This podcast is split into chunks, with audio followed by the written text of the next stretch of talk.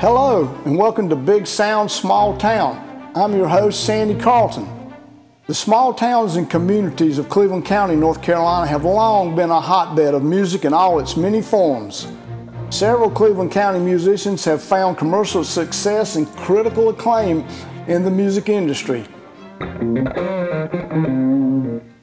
Yeah, everybody knows that Earl Scruggs, Don Gibson, Patty Loveless, and Alicia Bridges are from Cleveland County. Donald Byrd, too. So, this is not a podcast about them. This is a podcast about the musicians who are still here and keep music alive here. This is the stories, and you need to know them and know the people who are making the music. Mm-hmm. This is not, this is not your normal podcast.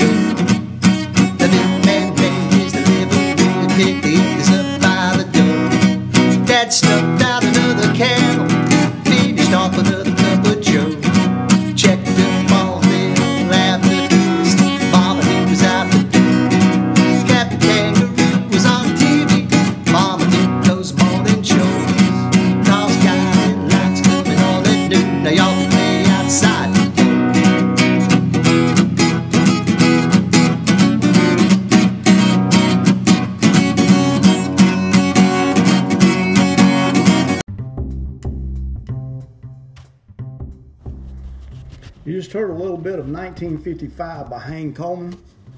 We recorded that uh, in the Earl Scruggs Center, but we did this interview at the Dragonfly Wine Market, and we talked about everything from songs and songwriting to hot air balloons.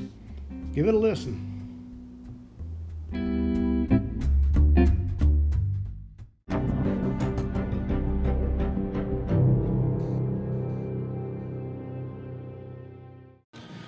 Today on Big Sound, Small Town, we're coming to you live from the Dragonfly Wine Market on Warren Street in Shelby, North Carolina. My guest today is singer, songwriter, frontman, and artist Hank Coleman.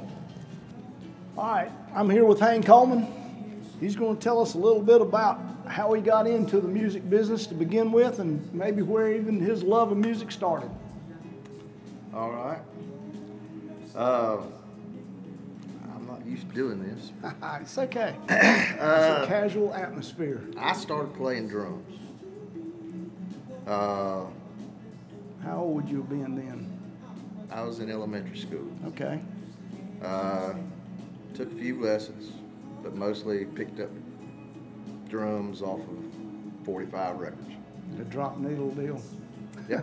and uh, everybody, everybody our age knows. we all learned off of 45 records. We did. I'm, I'm assuming. Yes. Uh, but we, uh, I'd stay downstairs. They put me downstairs, and uh, I'd play those things for hours. And uh, I've still got probably a thousand 45s that I've learned off, Oh yeah. Yeah. and as well as probably a thousand 33s, you know. Uh, but uh, that's where I started. And uh, What were we you were- listening to on those 45s, and what what kind of music were you listening to? Oh to? well, it's, it's everything. I mean, uh, I've got the Tempests, I've got uh, the Doors, I've got the Beatles, I've got. I mean, you know, so you were learning to play drums from them. yeah. Oh yeah, that's and, cool. uh, I'd pick up the, I'd hear the sound and recreate it. You know. Uh, I did that for about three years, and we moved from Charlotte, North Carolina, to Marion, North Carolina. And uh, I was, I've been drawing pictures ever since I was four. Uh, used to be a program on TV called Jon Gnagy Learned to Draw. Uh-huh.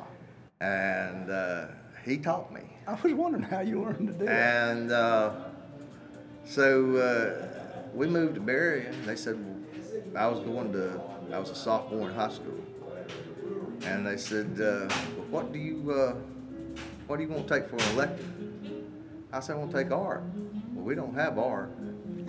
I said, but that's what I do. We don't have it. I said, well, what are my choices? You've got band and you've got gym. I said, I'm not going back to gym. I said, I play drums. I said, but I don't read music. They said, we'll teach you. Yeah. And uh, honestly, man, when I moved to Marion, now you you've got to consider it, Marion, North Carolina, in 1967. It was like going back in time to 1957. Oh, I'm sure it was. And uh, but in that little small town, there were three nine-piece blue-eyed soul bands Ah. in that town, really? and they all came out of that high school band wow. and our our third chairs would have been first chairs in Charlotte. Wow. That's great. And uh, we go to Bristol. We went to Bristol like 11 years and got superiors on marching band and symphonic band. they, I, I don't know if you've ever heard the song Black Horse Troop, but it's a John Philip Sousa song. And uh, that was what we came out on the field with. wow.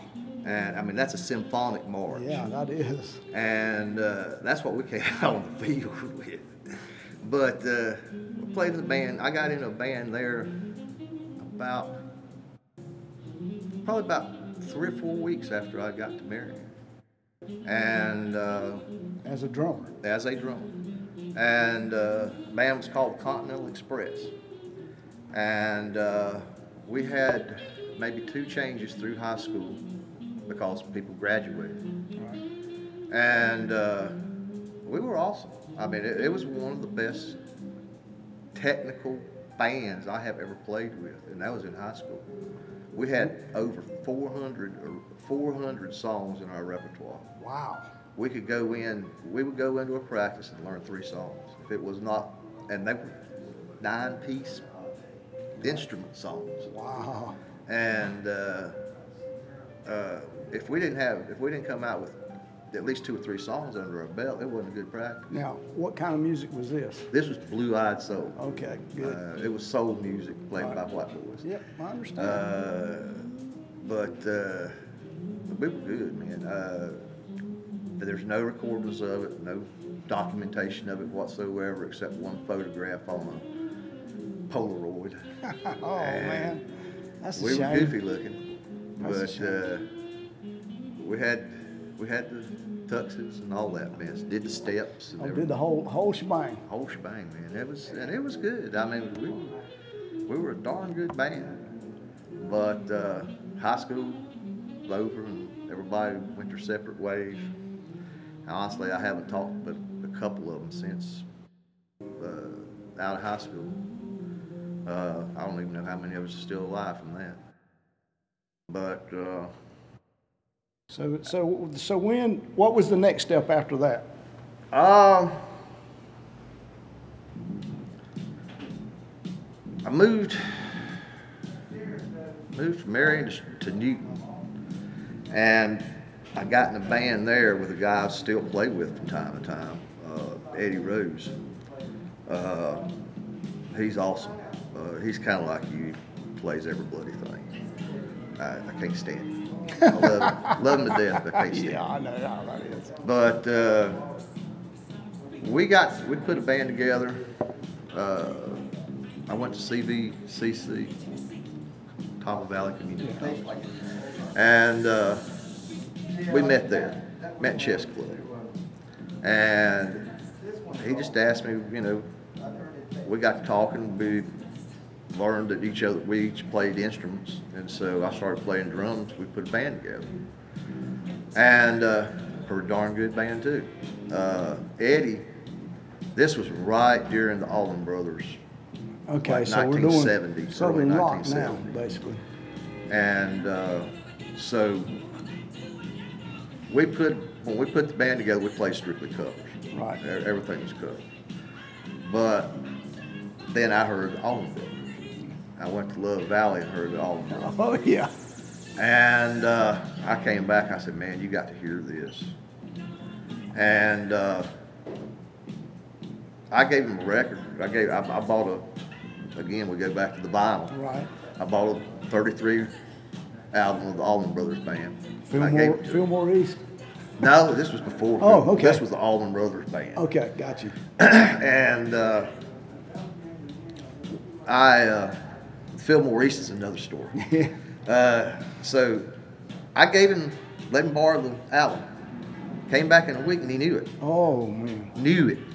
Oh man. Well, then when Idlewild South came out, Yeah. let him borrow that. So everything we played was pretty much Allman Brothers except for some Canned Heat, uh, Deep Purple. Uh, still can't stand to play uh, a couple of those songs. Yeah, I understand. Uh, but uh, then the Fillmore came out, and I said, "Man, we we need to alter some of these songs to where we can jam on." 'em." All right. Came back a week later. He knew Whipping Post, note for note. He knew Hot 'Lanta, note for note. Wow. He knew In the Memory of Elizabeth Reed, note for note. I'm impressed. I will. Well, I've always been impressed. That's why I hate him so much. Yeah, I can see. I'm, I'm hating him now. but uh, you know, the, the boy's a genius. And the thing is, now he's got arthritis, rheumatoid arthritis in his fingers so bad he literally puts the guitar on, Hmm. and then just smoke starts coming off the neck, which. You know, I, Oh, yeah. I don't have rheumatoid arthritis, and I can't do that. yeah, I'm hating him. Yeah, I'm hating him. But uh, anyway, that band went defunct after about two years.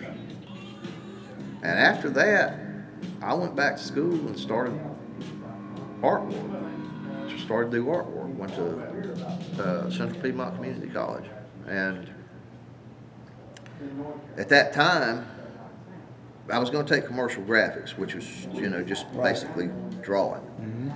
And uh, but at that time, television graphics was TV graphics was the thing. Uh, they were they said this is going to be an upcoming uh, venue that you can get in and actually make some money at. I said, well, that's cool. I, I you know, because back then, uh, when you saw the screen shots and stuff like that, all they did was project a, a, a, a slide onto a screen and took a picture of it. You know, that was technology back then. And uh, we were going to go one step above that. Well, stayed in that program for about a year. And we came in one morning and we were informed that the teacher had died. And it was going to be two more years before they could find anybody that was up to speed uh, to uh, take his place. so we're looking at a career change. Yeah. So I had met you. You and I both know Marvin Jones, Yes. and so I'd met Marvin. We partied some. Wrote, well, we wasn't. This was before we was here. Right. Uh, this was when he was at PPG. And uh, so we partied, and we were both interested in sports cars. And uh, I said, man, I got to do something. I said, because I can't wait two years to Right. get tied in on this again. So we started working on sports cars. We started a company called a sports car shop called the Esses, E S S E S, which is a chain of road turns on the racetrack, not NASCAR. Right, I understand. Yeah. But I'm glad you clarified that for Uh, some the people might have to This is true. But uh, anyway, uh, I did the logo for it. And uh, we worked the, on cars together for 14 years. Wow.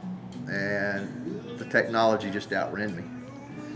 And once again, I was in for a career change. And uh, I went back to school. Well, I went to uh, Toyota next. And uh, just working in the parts department. And the guys there, at that time, I'd already, we'd already, Marvin and I put together a race car, and I, I got to race it as an MG midget, mainly because Marvin couldn't fit in it. Uh, Yeah. But uh, I got to race it. And uh, so they knew I was kind of crazy. I, I knew I'd jumped out of an airplane or two. Right. and uh, knew I'd played on stage, so they knew I was a ham. And so one day I was walking down the hallway, and they came up to me and said, uh, "We need to talk to you." I said, "Oh man, what have I done?" They said, uh, "We bought a balloon." I said, "What, like you fly in?" Said, yeah, big red balloon. I said. Uh, Man, can I have a ride? He said, No, we need a pilot. I said, man, I don't know nothing about a pilot in a balloon. He said, we don't know nothing, anything about owning one either. And uh, so they called me into the office. Bill Norwood, I don't know if you remember Mr. Bill from Channel who he 13. is. Yes. Bill Norwood was in there. We shook hands. I was impressed because Mr. Bill had been one of my idols Right. ever since I was Yeah. a kid, you know. And uh, so they got to talking. Uh, they'd already signed the papers, so there wasn't no backing out. I don't think there's a three-day waiting period for satisfaction on hot air balloons. Uh, but anyway, they'd already signed the papers. And Bill asked me, he said, well, what are you going to use for a chase vehicle? And they said, a what? and I said, oh, heck, here goes, the, here goes this job. He said, well, it don't come back. And they said, it doesn't.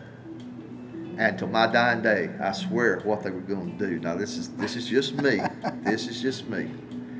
What they were planning on doing with that hot air balloon was delivering parts in it. Oh no! I swear, man. Well, Oh, I no. mean, they listen to the questions. What are you going to use for a chase vehicle? A what? Oh, that's Well, it doesn't hilarious. come back. It doesn't. Well, not usually, no. So how do you got it? You don't. Okay, so you know, I swear to my dying day they were going to deliver parts in it. But uh, anyway, that gig lasted for about two years, and then they sold the Toyota place again. I'd already gone through eight owners Oh at Toyota by that time. Wow. I mean, I don't remember if you remember the one where they had all the car carriers lined up Highway Oh 74. yeah. Yeah. Uh, I was there during that. Oh, that was man. like a, that was kind of like a, the last days of Vietnam. Yeah, I bet it was. But uh, anyway, after that, uh, I just I had started writing by then, and I had met my, my wife via the hot air ballooning. The hot air ballooning? Huh? the hot air ballooning. I went. That's how we met. Really? We, uh, my instructor. We would go to uh, Pancake House. So wait, wait. So you wound up flying this thing? Yes, huh? I ended up flying. I ended up flying.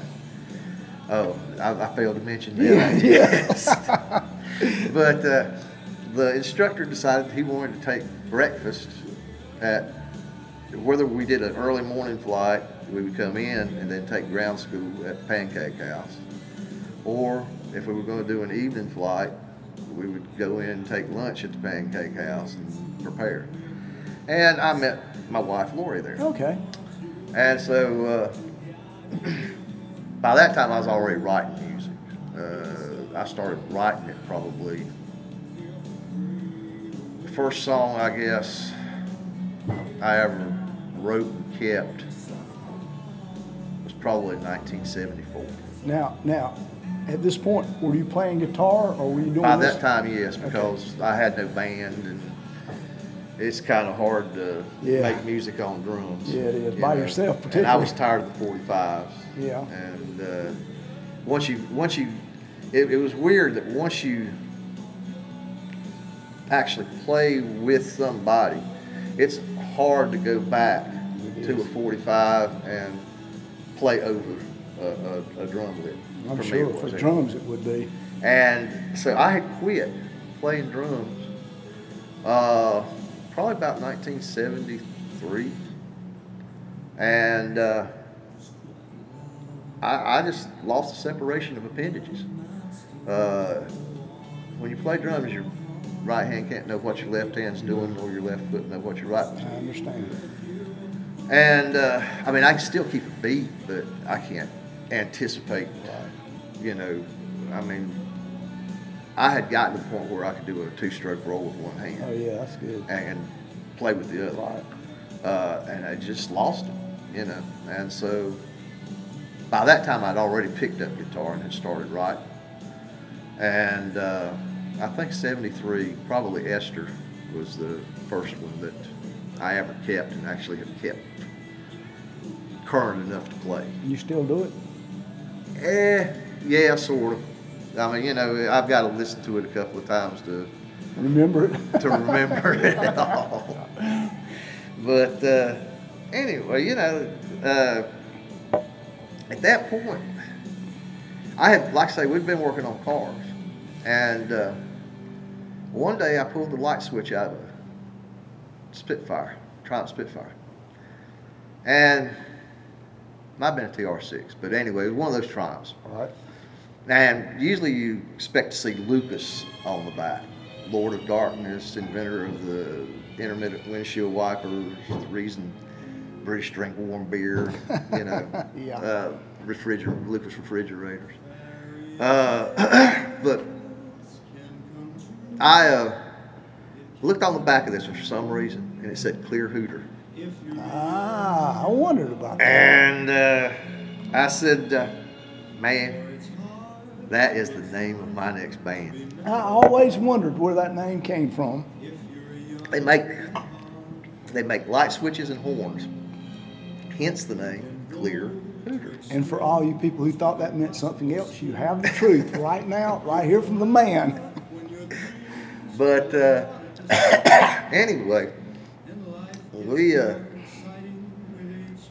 shortly after I found that, it's like I started playing with a couple of guys, and Tom Forney was one of them. Yeah. and uh,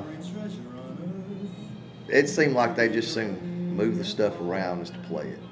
And to me, anytime you move equipment, you have an opportunity to break it. True. And I had a place for everybody to play, and I finally just got tired of moving the stuff. I said, boys, I said, let's just call this one quits. I said, you know. And uh, shortly after that, I started, I met uh, Ronnie Ellis. And um, I was trying to think who else was in on it to start with. Todd Black, Ronnie Ellis and Todd Black. We ended up starting a trio. And that was the initial Clear Hooter. Okay. And then we added uh, Roger Beaver. Yeah, I know, right. And uh, the last generation of it, Ronnie had moved to South Carolina, and we got uh, Steve Johnson, who I found later was an awesome sax player. And uh, we started playing around, and we'd actually got to the point where people were calling us, you know. And one day they just said, "We don't want to do this no more." Oh yeah, I understand that well. too. And so I went back to art, and that's when I started doing the aviation art. Right. Which is which is uh, another podcast altogether, which we'll do at some point. But uh, I ended up meeting some of the best people doing that that I have ever met in my life. I mean, because it was the greatest generation. And they were telling me stories about their their trials and tribulations during World War II. And well, I give would them, draw give them a give 'em a quick synopsis of what you were drawing at this time. Uh, basic, basically, they would tell me a story of something that happened to them in an air combat. It was all air combat because I'm just into avi- I've just always been into aviation and the, Yeah, the hot- ballooning set that off. yeah, too. hot air pilot. yeah. Because I could actually, I was for the first time I could actually go up and I could actually see, you know, what it looked like on my own, at my own speed, my own time, and absorb it, you know. And uh, that's what actually got me started into drawing the airplanes again. Okay. But uh, they were World War II aircraft, and they were all all the drawings. I've got like 36 of them. They're based on an actual incident as told to me by a particular airman. That is pretty cool. And uh, I've got a couple of them, it just ra- still raise the hair on my arms. Uh, in 1999, we got a one of the best things that came out of it was in 1999 we got a pilot of one of the B-17s, a posthumous Distinguished Flying Cross, uh, for his actions That's wonderful. on a particular day uh, back in 1944. Uh, but anyway, uh, the the ballooning's what got me into that, and the it, it, everything just kind of came together right at that time. I, I ended up getting married, and you have songs that you write that just come. Uh, you have songs you write that take forever. It seems Right. like. Yeah, you do. Know, and you, some of them you never get, you never you scrap them. Right. Uh, but the night I got married, we left the church in the hot air balloon, Oh man, I didn't know and that. uh, Steve Metcalf took videos of yeah, it. I know Steve well. They uh,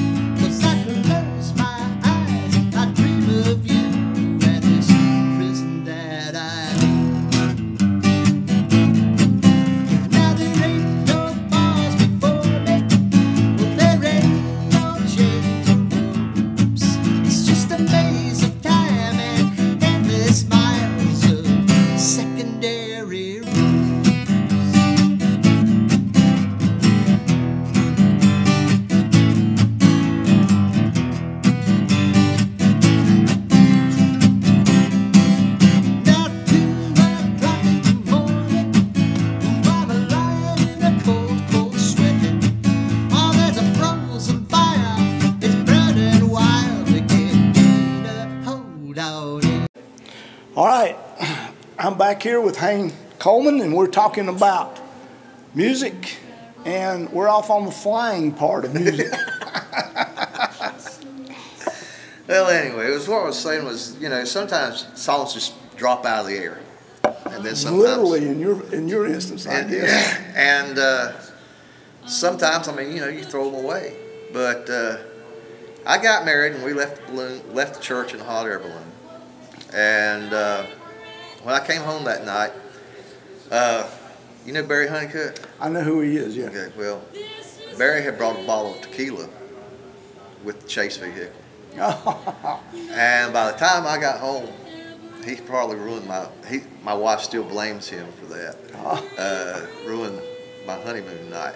but I did come into the house. Now this was December 9th, and it was pretty cool.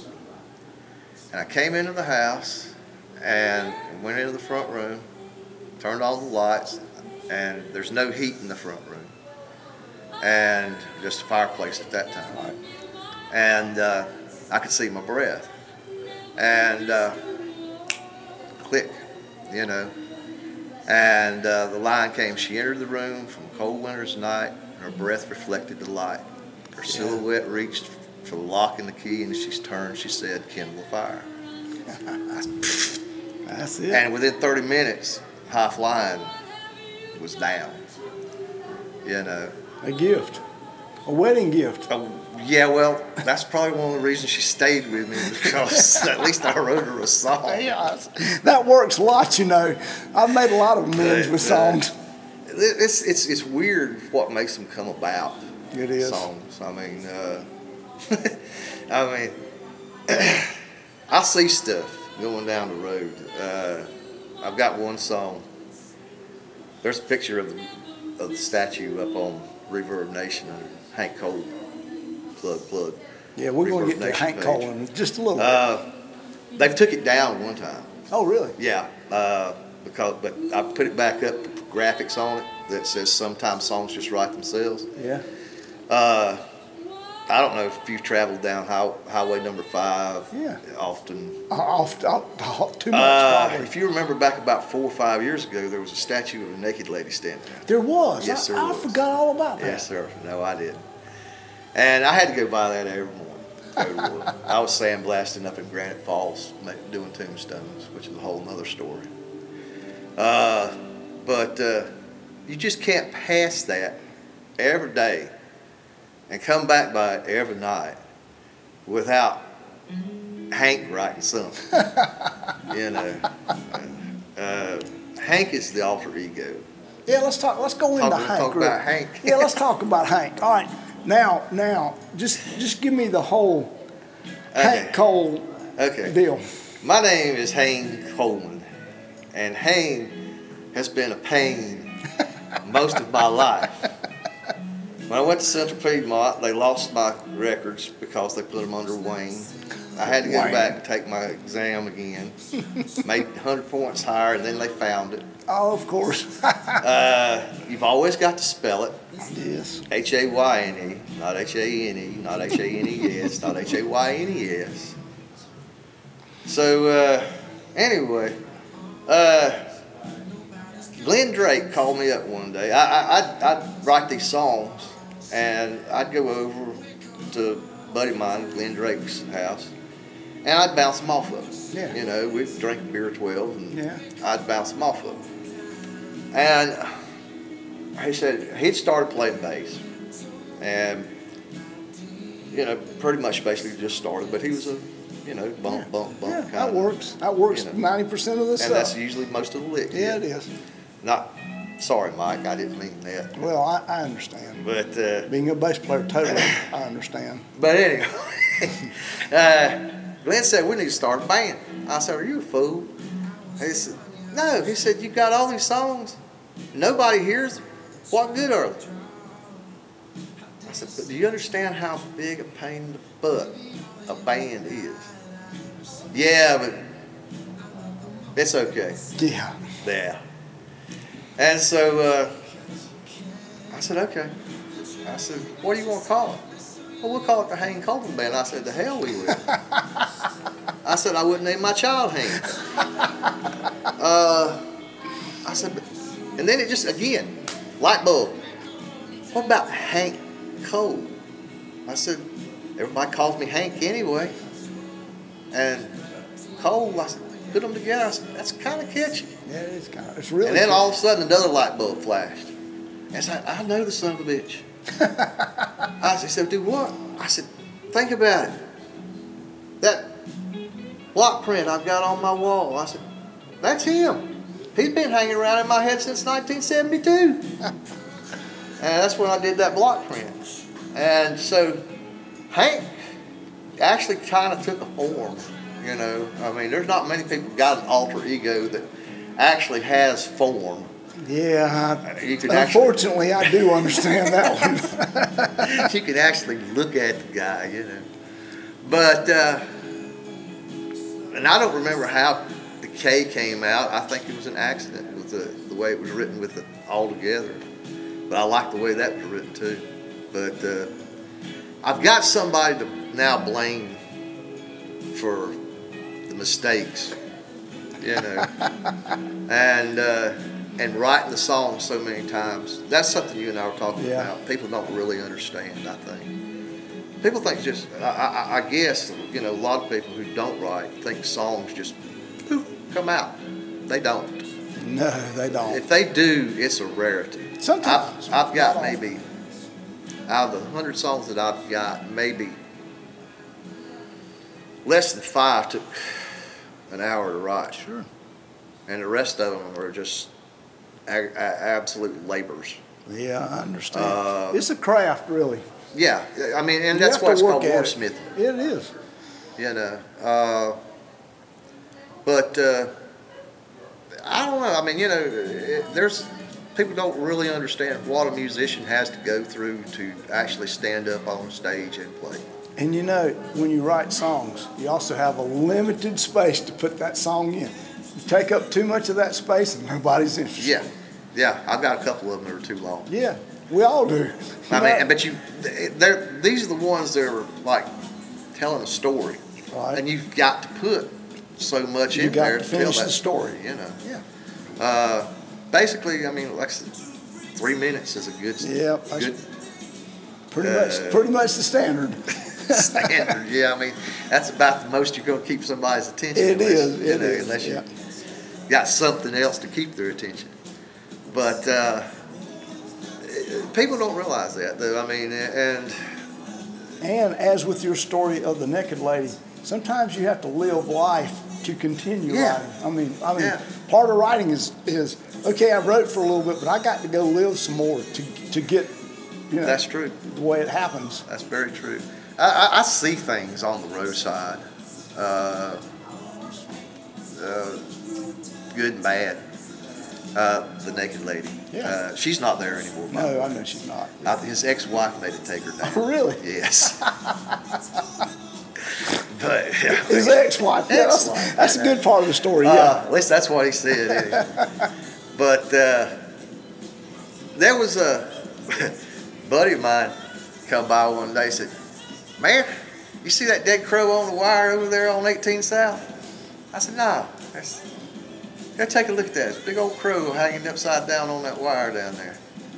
And sure enough, right after you cross the state line, there's a big old dead crow hanging that had, that had grabbed on evidently to a live wire yeah. Kept him and uh, just cooked him. And he stayed up there for like months. and again, ride by it, day in, day out.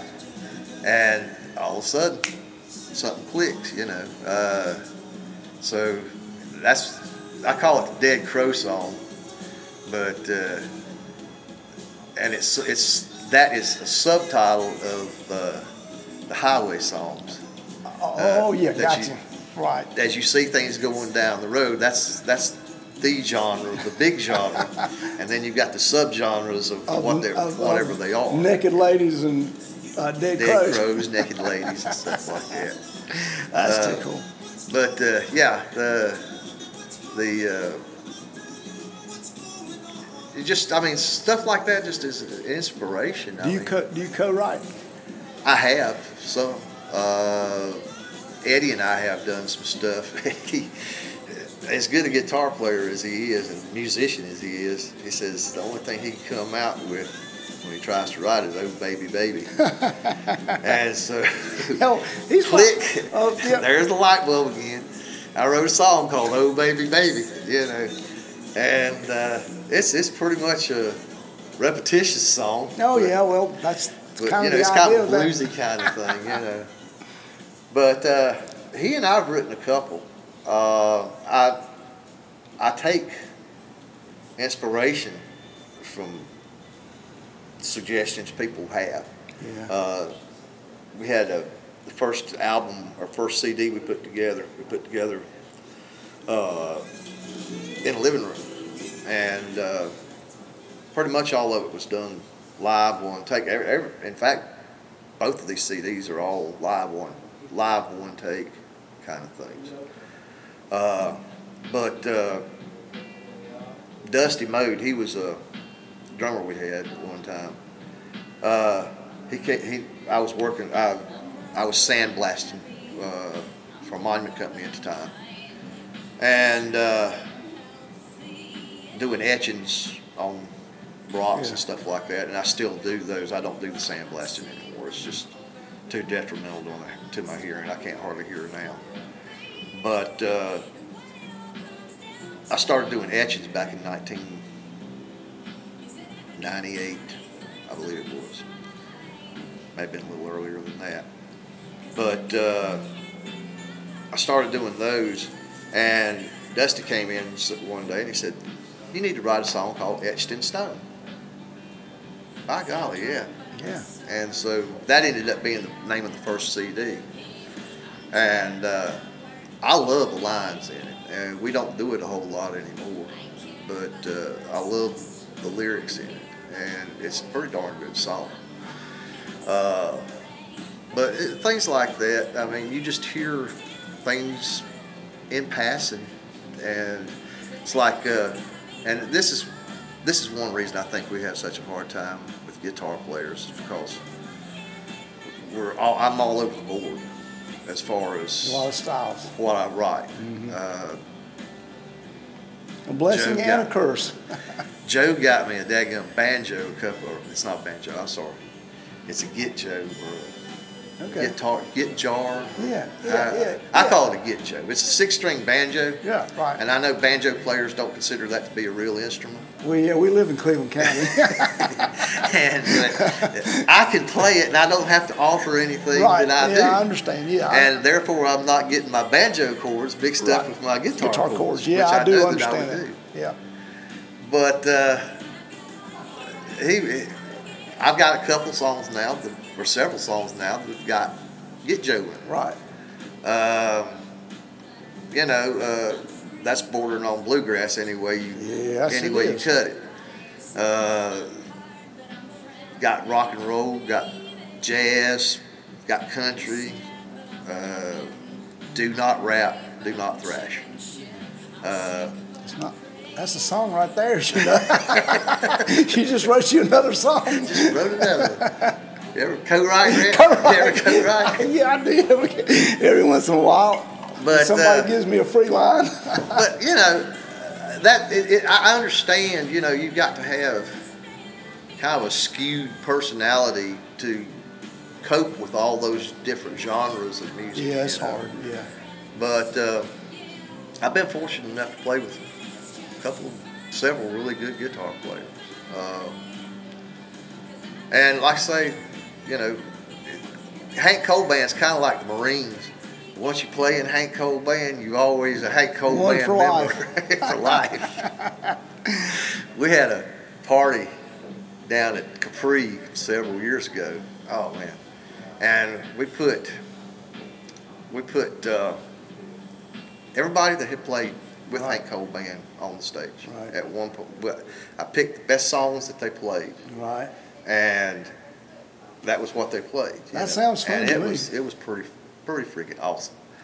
Uh, but uh, the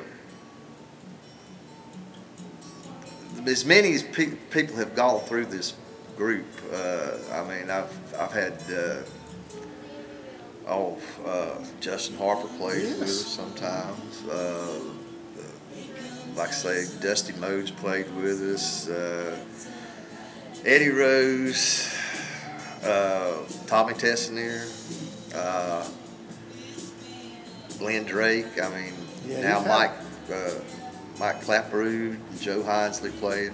Uh, we're going to do a uh, gig up here uh, Wednesday night, uh, the 10th of this month, uh, 10th of July, and it's going to be just the trio of us. Okay. Uh, Eddie's got a doctor's appointment for the arthritis, and we I try not to infringe on stuff I like understand. that because, you know, Yeah. uh, I want him healthy. But uh, at any rate, there's been a lot of people come through this thing, and this this gen, this this group, and I'm just amazed at they what they've done with the music and so forth. This is what you're going to do musically from this point forth, right? Something like that, yeah. I mean, I don't anticipate ever becoming famous or ever, you know, I would like to sell some songs. Yeah. You know, Yeah. uh, that's basically what it is. Uh, You see, somebody asked me the other day, said, well, what if somebody bought the song and then just decided to change the whole thing? That's fine with me. I agree totally. I'm still gonna play it the way I wrote it. Right. You know, Yeah. I'm not gonna pay you to play my Exactly. song. That's not Right. gonna. Exactly. That'll be in the contract if it ever happens. But uh, yeah, I mean, you know, when somebody gets a hold of a, it's like with with my art. I have very few original thoughts when it comes to art. Uh, when I do a monument, I'll, I'll ask the people, you know, well, what do you want to see? And I'm just the extension of that, of what they of, want to of see. what they're wanting Yeah. to see. Gotcha. Uh, you know, uh, so that's the same way it is with with writing the music in the sense that, you know, I, I don't have too many original ideas. They just come up from things that you see on the streets. I mean, you know, and, and people suggesting stuff, things Songs like in real life. I did uh, had I was in here one night and the lady had a T-shirt on that said "Run All Night." I said, "Wow." I said, "You come, we play over here the next time." I said, "I'll have me a song." That's a, I call it a Texas swing song. which is one of the few that I've got like that. My wife said, "That sounds like Bob Dylan," and Joe said, "Hey, that sounds like Bob Dylan." now you got the That's a big difference. Texas swing and Bob Dylan. the intonation is all in, is, is it's all in the intonation. It is, yeah, it is. But uh, so anyway, I mean, you know, it's it's it's it's one of those things that I've I plan on doing it as long as I can. Uh, my hearing is going bad, and that scares me the most is the fact that I may not at one time be able to hear anymore. That is one of my fears, and you know, I think in our generation, that's a big fear with a lot of musicians. Um, uh, hearing protection was not a thing No. in, in our when we were coming up. They have it today in every industry, even bands. I, I play with bands, and they got their their earphones in, or Right. you know, but that's not something. And I'm sure. You, uh, there's many people our age worry about hearing, particularly musicians. You know, it's uh, that shuts your whole world out. Yeah. that- You know. Yeah, I mean, it's like with me right now, ambient. I can't hear ambient noise. Right. Well, so I have a hard time harmonizing Right. anymore, uh, vocally. Now, if I can hear myself great, Right. and if I can hear myself, then I can stay in tune. Right.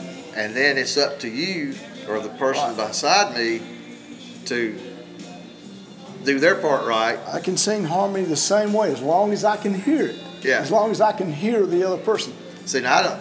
I drift though if I if I don't. I, I, I won't do that right yet. Right. Uh, right yet, anyway. It's not happened yet. But I'm anticipating it one of these days. At that point, I may end up having to quit.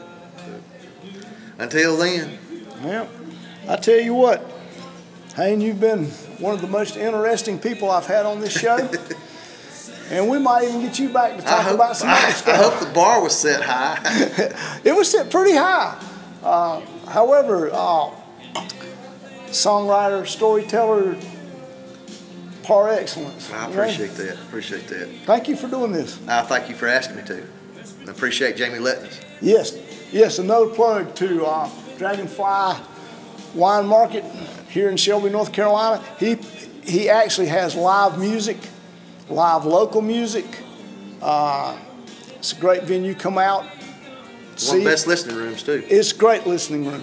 In fact, when are you here? Uh, the tenth. He'll be- uh, this month. Okay, July. he'll be here July 10th. So That's a Wednesday. come out, give it a listen. All right, I enjoyed it. Thank you. Yes, sir.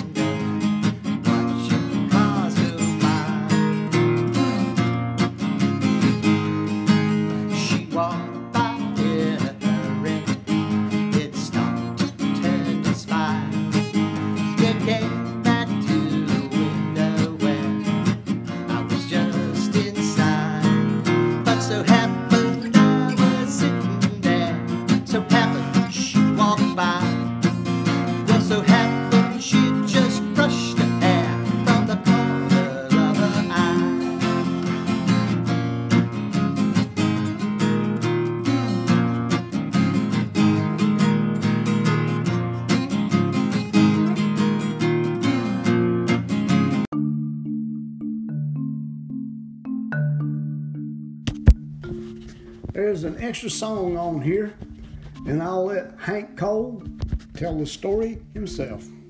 Thank you for listening.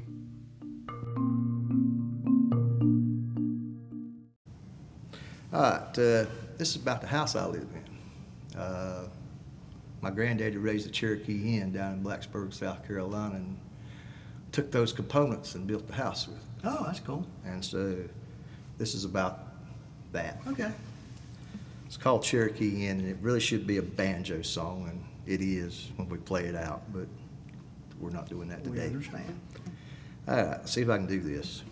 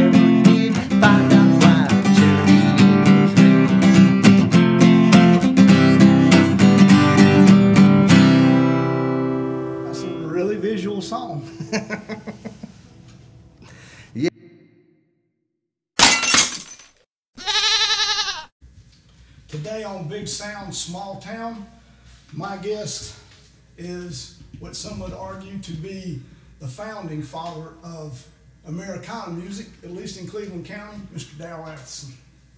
Thanks. To the show. Well, I appreciate it. Uh, I love talking about music, and uh, some music. Where, where did, where did the love for music start with you? it's as far back as I can remember. I can remember I was I was doing a pretty good Elvis impression at age six, Oh, yeah, that's good. and uh, then as I grew up, uh, I of course had the radio on all the time, and uh, I was a real big Ricky Nelson fan, uh, as was Elvis. Elvis thought that Ricky Nelson had the look and the voice that everybody should have, and uh, then later on, uh, I started uh, listening to late night radio, WLS in Chicago. I could get them That was one of the ones I could get off. I could get them on a little transistor radio hidden beneath the covers uh, so my mother wouldn't know that I was staying up so late. And uh, that's where I first heard the Beatles, I believe, uh, about 1963 or sometime. And uh, so I just had a love of music. And uh, coming on up through high school, I, I, of course, there was uh, the Monkees TV show, and there was Hullabaloo, and there was Shindig. Before that, there was Hootenanny. I had a love of folk music too, so it was. Uh, I didn't discriminate. I kind of came along with some of the uh, Arthur Smith for breakfast crowd. oh yeah, yeah. Uh, Arthur Smith and Fred Kirby were daily daily watching fare, and uh, I I had to watch Arthur Smith before I went to school every morning. Uh, So at what point did you decide you were going to play music as opposed to just listening? Well, it was on in in high school. Well, maybe about eighth or ninth grade. I decided I was going to be a drummer, and I got a set of drums and tried to start little bands and failed. And uh, I never had really played guitar. I didn't know I had a, an old acoustic guitar, but I couldn't play it because it was so bad. Um, and Bud McSwain invited me over to his house, and he had a red Fender Mustang, I believe, Oh, yeah. and a and a Sears Silvertone amp. And uh, he showed me uh, he showed me Big Boss Man by Jimmy Reed on on there, and I didn't know I didn't know what Jimmy Reed was, and he he told me he said uh, this is real rhythm and blues, and uh, And it was. it was. Yeah. It was something real that I'd never heard before. And so I got interested in, in all kinds of blues and rhythm and blues and country and bluegrass and because every Saturday night we listened to Flatt and Scruggs on TV. Uh, both my parents and my wife's parents would have that on regardless. uh, and uh, of course Grand Ole Opry and and uh, various other shows, which left me thinking that there was no difference in music. I mean, if you were playing country or you're playing rock and roll or rockabilly or or rhythm and blues or whatever you're playing, you're playing music. So that was that was fine with me. Uh, but it was the real turning point was that with Bud McSwain, which showed me that you could have an electric guitar and you could play some pretty outstanding stuff. So I got me a thirty dollar. Uh, I bought it from Ronnie Ash, uh, who sat behind me in the tenth grade. it was an amp in case, Oh, okay. the Silvertone amp in case, single pickup. Yes. Uh, terrible guitar, although now they they sell for like Oh, five six hundred dollars a piece. Uh, and I ended up selling it for thirty dollars. I wish I hadn't. I must admit I own one. Uh, yeah, I, I'd love to have one now, but I don't want to pay what they want I for it. didn't pay for what they wanted for it either. Uh, It was, were you still in high school at this now, time? still in high school and still trying to start a band. Uh, desperately trying to start something, and uh, Steve McCraw, who lives down the road here, I got him to play my drum kit. Okay. and I played uh, guitar and I borrowed a bass for my brother. He could he could play most anything, but he just didn't have an interest in it really. Uh, not not like I did, like uh, wanting to be uh, cutting edge, I guess. So what, kind, what were you doing when, when you guys were putting this together? Uh, I remember our, favorite song was "Hang On Sloopy" by the McCoys, uh, which we thought was just really really cool. But uh, uh, Doug Benson was was he was in my high school class and he played lead guitar for me. Uh, but Doug Benson, by the way, is the loudest guitar player I've ever played with in my life. Just throwing that in. Rest Well, in peace. I've played with a couple louder ones since then. but uh, the uh, the music bug never left me, and uh, Bud went off to the Air Force, uh, so uh, he was my mentor, and so I lost contact with him about 1967, and and uh, I went off to well, I went to Gardner Webb a year, and I didn't find anybody over there that knew music like like I knew music, and uh, went to Appalachian. I still did, couldn't didn't connect with anybody up there. Although summer of '68, I met uh, one of my best friends, Scott DeBrule, and and another friend from. They both went to Chase High School. Um, Sherman Tate, who now he lives in the Raleigh area and he plays all the time. Uh, shaking Sherman and the Sheetrockers or shaking Sherman and the DTs or, or something like that. But I met these two guys at a summer job in '68, and I realized that they like music the way I like music. That uh, they knew that music meant something beyond just a Yes. clever tune and uh, 12 notes. So uh, I hooked up with them in 68 and, uh, and we've been friends ever since, although uh, I didn't, I had a little folky uh, act, which I tried to do in college, which had a harmonica holder and uh, a guitar and uh, and a strong Bob Dylan influence.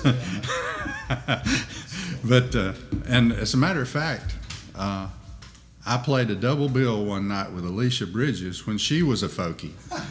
That's a good one. That- that- oh, that's really good. So she was a folk singer at one point. So uh, I usually met Alicia Bridges at some Methodist youth uh, social thing That's funny. in the in the in the fellowship hall of some Methodist church. But later on, she became queen of disco. She did. Um, and I'm sure she doesn't remember anything we did. Um, but it, it never did develop into much, although I was constantly in contact with these other guys from Chase. I mean, the, it turned out there was a pack of them, about eight or ten of them, who loved music and uh, loved to go to concerts. And uh, back then, uh, the biggest thing I ever went to was Jubilee in Chapel Hill.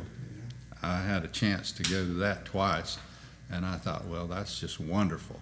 That was wonderful, actually. We we got to see. Uh, I saw Paul Paul Butterfield Blues Band. I saw the Johnson Brothers. I saw the Mad Dog and the Englishman tour with uh, Leon Russell and uh, Joe Cocker. Uh, uh, so I, I was just I was just in heaven hanging out with these guys uh, from Rutherford County, and still hang out with them. uh, but I'll have to get to that later. Um, then Bud moved back to Cleveland County, uh, and after being in the Air Force for four years, and we hooked up together, and we uh,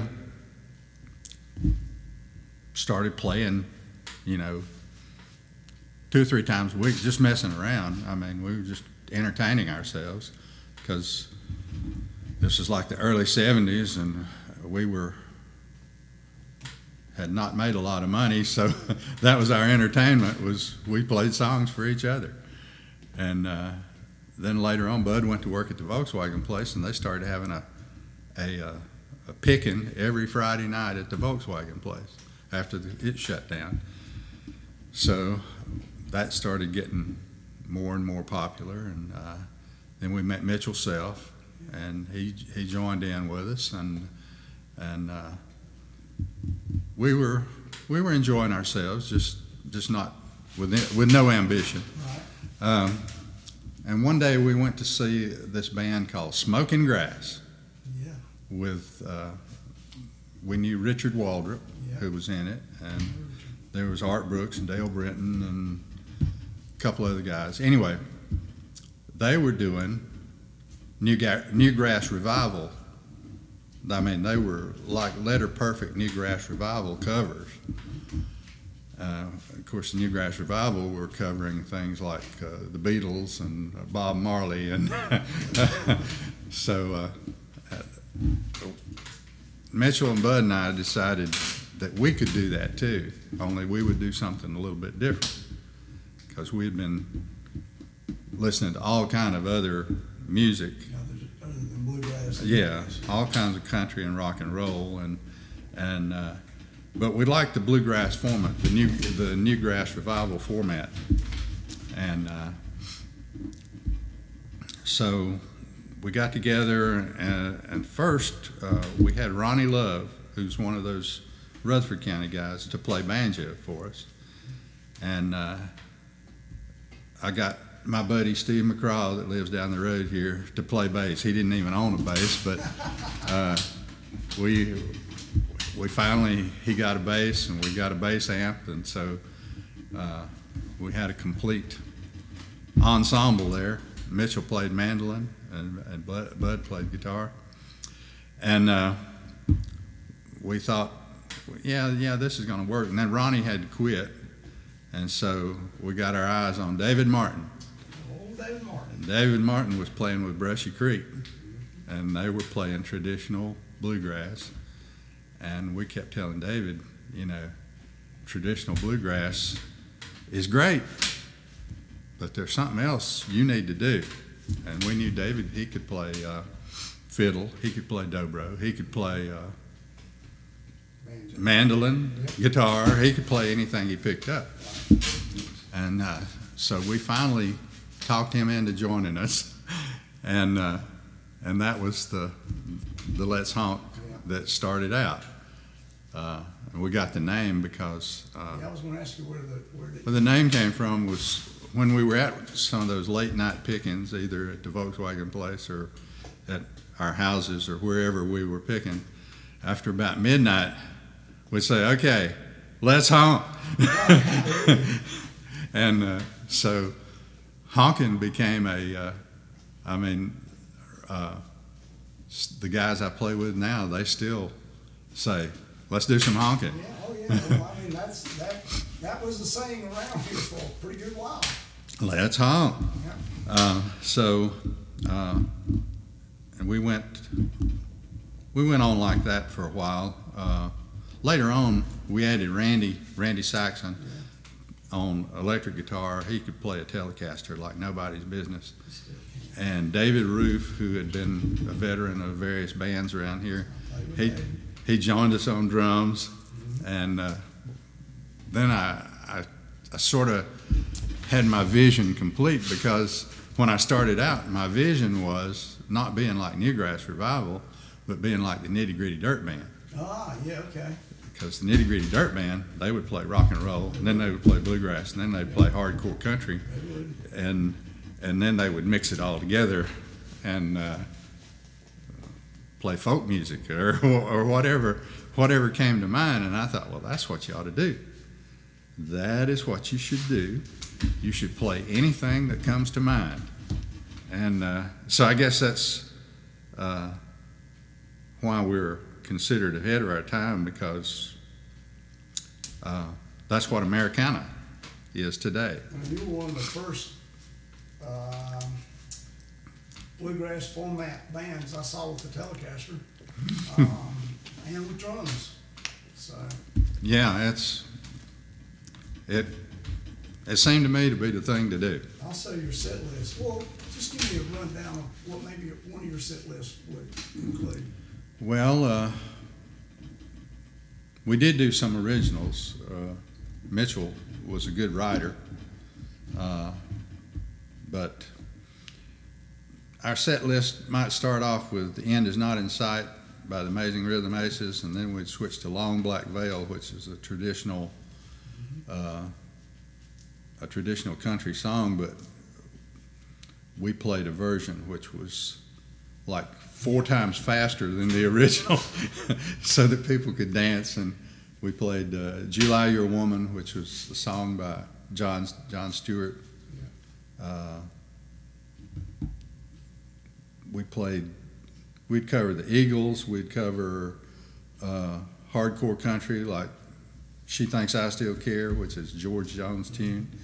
Uh, then we would play some we didn't mind playing a traditional bluegrass or two, but but we would jam it up.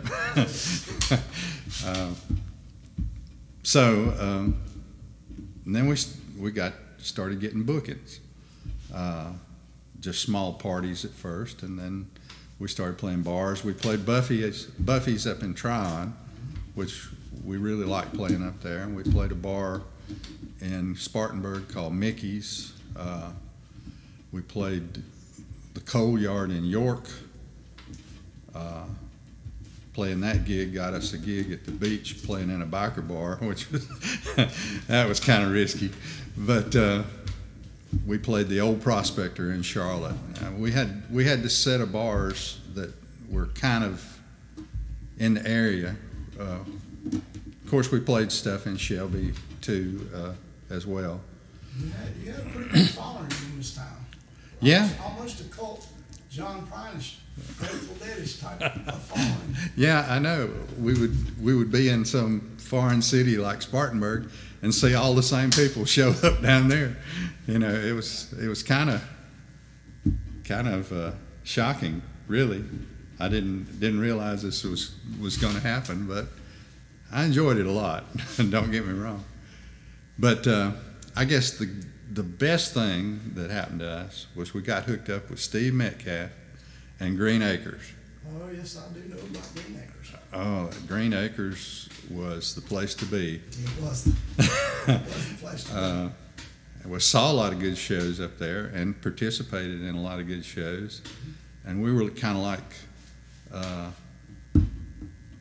the cancellation uh, sure thing. If, if somebody from uh, Nashville or wherever couldn't show up like they were supposed to, Let's Honk could, could jump up there and the show went on. I guess our biggest uh, thrill at Green Acres was we got to open for Newgrass Revival one time, and actually did the sound for them, and and then uh, went to the after party with them. So, Oh, yeah. so uh, Yeah. we we really thought we were in high cotton at that time. I, I'm sure you did. Uh-huh. And uh, so I'm forever grateful to Steve Metcalf for for uh, having faith in us and and uh, thing, things went on like that for a while and uh, then I had two little girls that uh, I felt like I needed to spend more time with and uh, of course we all had full-time jobs and we were staying out till two in the morning and and then getting up and going to a job the next day. Um, so it got to be too much to do on a on a regular basis. I mean, uh, so I just had to slow it down, and and we did we did a few more gigs, reunion gigs, and all like that, and uh, and uh, stayed friends and and enjoyed music uh, for for several years, and then of course Bud passed away, and uh, and David uh, has had some health problems, and uh, uh, Randy went on to play with David Childers, so so uh, And I think uh, David Roof's in um, Florida. yeah, David Roof's in Florida. Steve McCraw moved to Spartanburg, and he's he's got a uh, a recording studio down there, Apple Tree Music, which he enjoys doing, and he plays with a band occasionally called Motherload. He's still a great bass player. Uh, And what have you done since then? I mean, well, Mitchell and I, uh, we went over to the Dragonfly one night, and uh, there were some guys playing over there, and and uh, we thought, well, shoot, we can play over here. I had a sound system, and you know, we had all our instruments and mics and stuff left over, and I said, well, why don't we go over to the Dragonfly and do a duo? And so we did that for a while. Uh, playing some of the same similar stuff. Uh, and then Mitchell, he moved to Atlanta so he could be close to his grandkids, and didn't blame him for that. And uh, so I floundered around a little bit, but I was still friends with these guys in Rutherford County who occasionally they weren't all still in Rutherford County; they were in various places, but uh, I was still friends with them, and. Uh, uh, I met one, uh, Michael Sperling. I met him in college, uh, 1968, and uh, we were still friends. So he said, well, "Come on up. We play in the basement every now and then." Uh, and uh, Ronnie Love, our old banjo player, he was he was part of it, and then several other people that I knew uh, who had been in various bands, various times. They uh, we just started playing in the basement for fun, and uh, then they said, "Well, we can get a gig over at Barley's Tap Room." Yeah. so that's that's what I've been doing. what you're doing now? Uh, is uh, occasionally, maybe every two months or so, we go over to Barley, Barley's Tap Room, and we're the cancellation band for them too. If if if they can't, can't get a band together, uh, Well, it's great that you're still doing this after all these years. I mean, some people play for a little while and Yeah. just disappear. I like I like it so much because, well, for one thing, I think that music that we played shouldn't get lost. You know, uh, and uh, I I probably enjoy it more now than ever before because there's no pressure. I can just play what I want to play and. Uh, That's good. That's real good. Did uh, did, did your daughter didn't your daughter sing some too? Did you do some stuff with them? Yeah, uh, my daughters are real, real good singers. I mean, real. Uh, they do that sister harmony, and my granddaughter, she's probably the best singer of all. She just turned twenty-five. Uh, but um, so I'm an old guy. Um,